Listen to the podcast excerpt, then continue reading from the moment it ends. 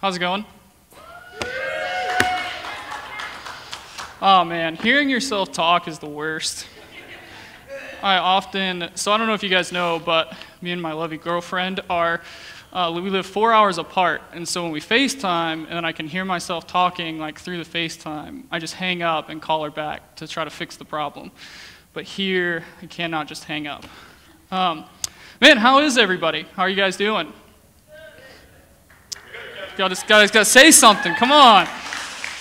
Oh man, it's been a while since I've been up here, and the nerves have not gone away at all. Um, but man, like I said, it's been a while, and I just want to catch you guys up on some of the things that I've been doing. So, as many of the parents in the room know and watching, some, at like midway through semester, this whole COVID thing hit, and like school went online in like a week. So, it went from online class or in-person classes to online classes, which was like whack. And I know that's a big transition for elementary, middle school, and high school kids. Um, but man, as a college student with some old professors, the transition to online was interesting because they didn't know how to use the internet. But you know, it is what it is. Um, and then on August 1st, um, I'm actually moving into a house with a bunch of my bros from high, or not high school, Whew, not high school, um, but from college. And uh, we're going to be living together, just trying to further our faith. And also, we're going to be trying to do some cool things in Manhattan. Um, just this six Christian dudes living in Manhattan. We're going to try to better the community, as the kids say. But here we go. We're gonna we're gonna go ahead and jump into this. So get ready. I'll try to walk a little slower. I have I have I have boundaries now because there's a there's a camera. So we'll see how that goes. Uh, but man, before we get started, I do have some quick questions I want to ask you guys. My first question is, why are you here? Like, what's your reason? Why are you watching live? What makes you get up in the morning and come to church? My second question is when your friend calls you, do you answer it? And my last question is what are some things that you just don't leave the house without? As you ponder your own answers to those questions, um, I would like you guys to turn into your Bibles or open up your little Bible app on your phone to Ephesians 6, verse 15. And that verse reads, And as shoes for your feet, having put on the readiness given by the gospel of peace. Now, it's very short. And I'm not going to lie, when Ronnie gave me this verse, I struggled with how to give a 20 to 30 minute sermon. And granted, this sermon is not going to be that long, so Thank me later. But I struggled with how to give a sermon on a passage of less than 20 words. I mean, and it, like it's 20 words, but like only four or five of those words are like actually meaningful. But as I began to pick this passage apart, I realized just how much I underestimated these words. I mean, from the very first word, and, this, this word signifies that there are other pieces. And then as we read this verse and we get this idea of continuing on with the armor of God, we realize that none of this armor is to be worn without the other pieces. It is a suit, it is to be worn together. And then if you jump to the last few words, gospel of peace. I mean, we are literally putting on armor for some kind of war, and now we're talking about peace. I don't know about you guys, but when I read that, I was kind of getting a little bit of some mixed signals from Paul. But let's quit picking this thing apart and let's just jump into it. So, I want to jump into one of those questions that I just asked you. If your friend calls, do you answer? I'm sure most of you guys would say, well, like, duh, Kev, of course, they're my friend. Why wouldn't I answer? If I was to take it even a step further and say if that friend was stuck on the side of the road or something and they needed you, you would go help them, right? Again, most of you would probably say, Yeah, they're my friend.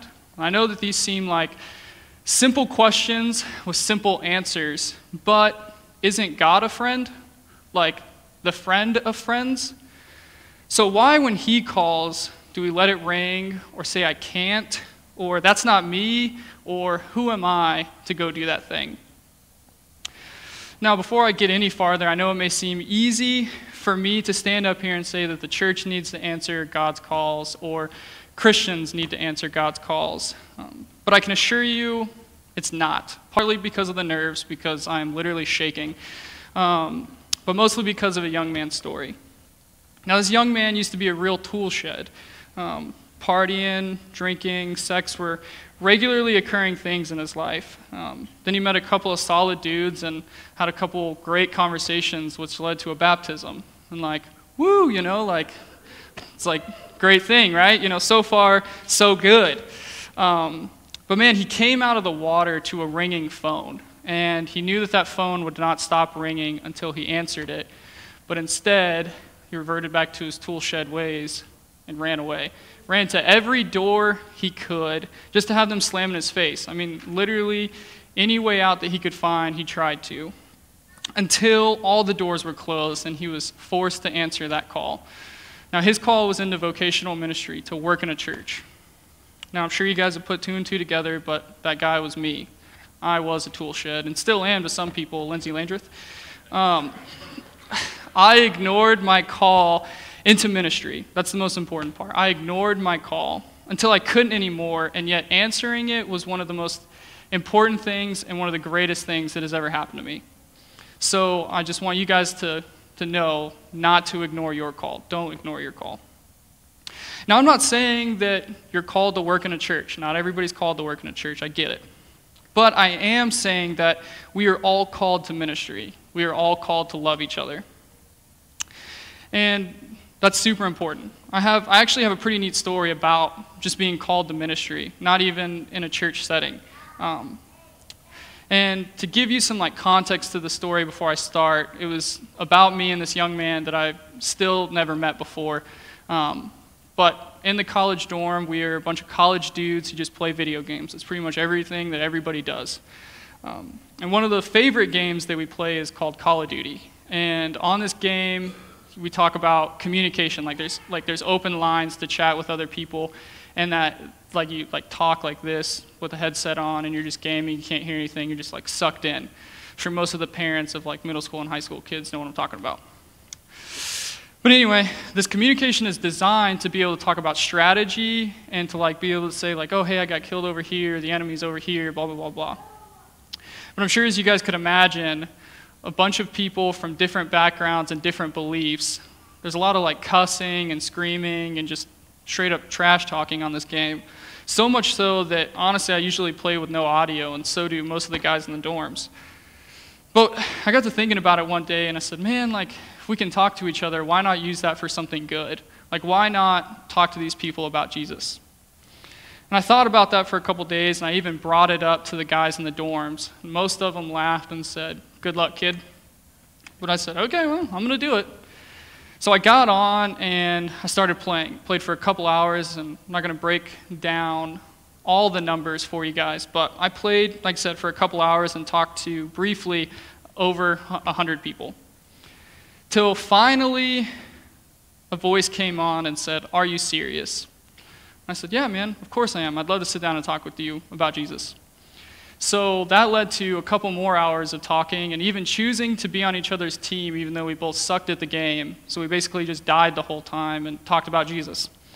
Um, and come to find out, that young man just in, in his home and where he was just didn't feel like he had the support to talk about Jesus, didn't feel like he had the support to further his faith. He didn't know how to take the next step. He'd been introduced to a youth group but he wasn't going regularly.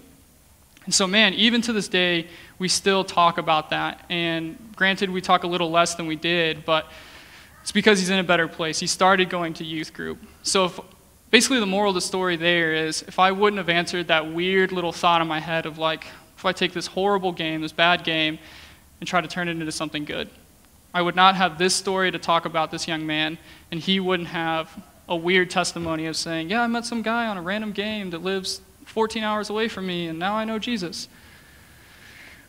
Or, I mean, I know that's a little like specific, but I know that we all have a coworker. We all have jobs. With that job, we have coworkers. Obviously, Kevin.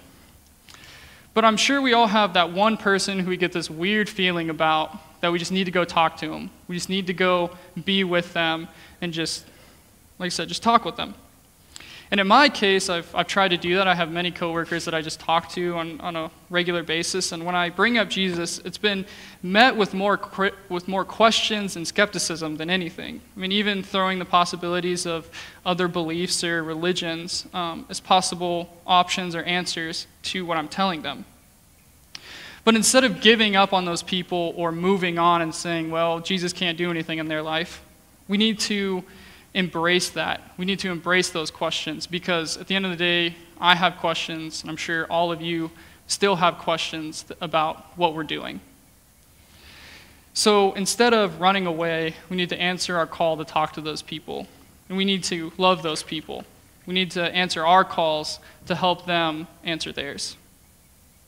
Now, granted, I've been talking a whole lot about calling and making it sound super easy, but it may not be all sunshine and rainbows. I mean, look at Paul, the guy that literally wrote Ephesians. I mean, he was the Hebrew of Hebrews. This man was. Sorry, guys, messed up. Lost my place. Sorry. okay, here we go. Um, so, I've talked a lot about calling and, and phone calls and that kind of thing. Um, but man, I'm sure if you guys look back in Ephesians 6 15, I'm sure you, you could triple read it. I've read it probably 100 times in the last two months, and nowhere in it does it talk anything about phones. But it does talk about readiness and sandals. Now, I don't know about you guys, but the bottom of my feet, they're pretty sensitive. Um, they, they get cut up really easy, and when I walk on rocks, I look like a little kid trying to run to the bathroom. Um, so that's why I put on my shoes. Also, I guess it's like a courtesy because I've heard my feet smell, but it's mainly just because I don't want to walk around like. Um, but this idea of being ready or signifying readiness by tying your shoes is super neat to me. Um, like as I began preparing this sermon, I became hyper aware that as I get ready and as I put my things together to leave the house, one of the last things I do, or the last thing that I do, is put on my shoes, signifying signifying readiness. Now, Paul here in this verse also throws out this idea that this readiness has been given to us by something. And he says the gospel, the gospel of peace. Or, in other words, our readiness, in our readiness, we can find peace in the gospel which is found in Jesus, who has been through far worse than we have and still chose to die for us. So, when we are called and we move, we can find peace and comfort knowing Jesus is on our side. Now, this is where I messed up at. So now we're back on track. Now, I know that it kind of sounds easy for me to stand up here and say, oh, this is going to be super, this, this, it's going to be no big deal. You just jump into your calling and it'll be, it'll be great. But it's not going to be all sunshine and rainbows. Look at Paul, the guy writing this. This man was the Hebrew of Hebrews. This man was the top of the social class, the top of the political class. He was the guy. And he's riding into the city and all of a sudden this hand comes out of nowhere and slaps him off his donkey, okay, and then blinds him. Now, I mean, I don't know about you guys, but if I get slapped off a donkey and blinded, I don't think that he had much of a choice but to answer his call. Now, what's weird about Paul is he went from being this great man, the top of the food chain, to answering this call and being persecuted the rest of his life. I mean, he went from being the persecutor to being the persecuted even ending up on prison, even ending up in prison on multiple occasions. And yet we still refer to him as one of the greatest Christians of all time. So understand that in answering your call, it may not be easy all the time, and it definitely may not be fun. There's been times where the middle schoolers make me want to drop kick them. But it's not about us. It's about bringing, the, it's about bringing glory to God. And that is why Paul is considered one of the greatest, because in everything he did, it was about God. You see, church, when writing and planning this sermon, I had true deep feelings of inadequacy. So much so that, man, I even asked a professor of mine if I could call him and, and for help because I didn't know where to go. I, I didn't know how to bring glory to God in less than 20 words. And man, as, as that time came for the phone call, I literally had my phone in my hand and I couldn't call him. I, I looked at the time, it was 5 o'clock, and I said, man, he's expecting a phone call from me, and I just couldn't do it because I had these thoughts of who am I to give a message on something that truly, depending on the day, I still struggle with. Still struggle with knowing that I am called to work in a church. I'm called to lead a bunch of middle schoolers and high schoolers. But man, I, I found, uh, so I was sitting there and I was, I was struggling through this phone call, and, and honestly, I didn't call him. I just put my phone down and walked away. And instead, I found myself in a place where I knew could help. Now, usually, this is where people say, Oh, I found myself in the red lettering, um, which is a good thing. I mean, the red lettering in the Bible is a pretty big deal. Um, but actually, I just found my, myself just a few verses after, um, in 18 through 20. So if you guys want to read with me. Um, my version says, praying at all times in the Spirit with all prayer and supplication to that end. Keep alert with all perseverance, making supplication for all the saints. And also for me, that words may be given to me in opening my mouth, boldly to proclaim the mystery of the gospel, for which I am an ambassador in chains, that I may declare it boldly as I ought to speak. What's crazy about that is here Paul is. I mean, if you guys didn't know, Paul wrote Ephesians in like half of the New Testament. But this is literally the man. Like, other than Jesus, it's kind of like Paul. You know, like he's, he's a solid dude. He's just a good example of what being a Christian should look like. But here he is saying, Pray for all of the saints and for me, for perseverance, and that I could speak as boldly as I should. Meaning, and if you think about that, it, like, it's kind of weird because that would mean that he needs prayer for something, as in he's not doing a good enough job. Meaning that even Paul struggled with his calling. And I don't know about you guys, but I kind of found comfort in that. The Christian of Christians, so to speak, I mean, there, that really isn't a thing, but just keep up with me, um, is still struggling with his faith, or still struggling with his calling. And I found comfort in that knowing that I and that all of us are going to struggle with our calling. But I truly believe that if we as a kingdom suit up in our holy armor and stand ready with peace only given by the gospel, we could truly change the world. But I think as Christians in a culture who mocks religion, our hearts have been hardened and our ringers have been turned off. Our feet have become soft. So, like Paul said, pray for the saints. But who are those? Well, I think that the saints are anyone who's in the kingdom. So let's truly pray for each other's growth and willingness to answer our calls. Let's pray that we can stand ready together. Let's have those conversations with our brothers and sisters about becoming ready. Let's begin moving towards God's orders and to God's orders instead of the world's. And I get it, this passage may talk about preparing the feet, but readiness is truly a heart issue. So let's get our hearts and feet moving towards God. Now, we're at the end. So before I go, I have one thing that I'd like to leave you guys with, and also I'll invite the team forward. Um, but man, next time your call, next time your friend calls, or you're just leaving the house and you're grabbing those things that you just can't leave the house without, such as your your physical phone and your physical shoes, stop and take a moment, and grab your spiritual ones, so when God calls, we can move. Thank you.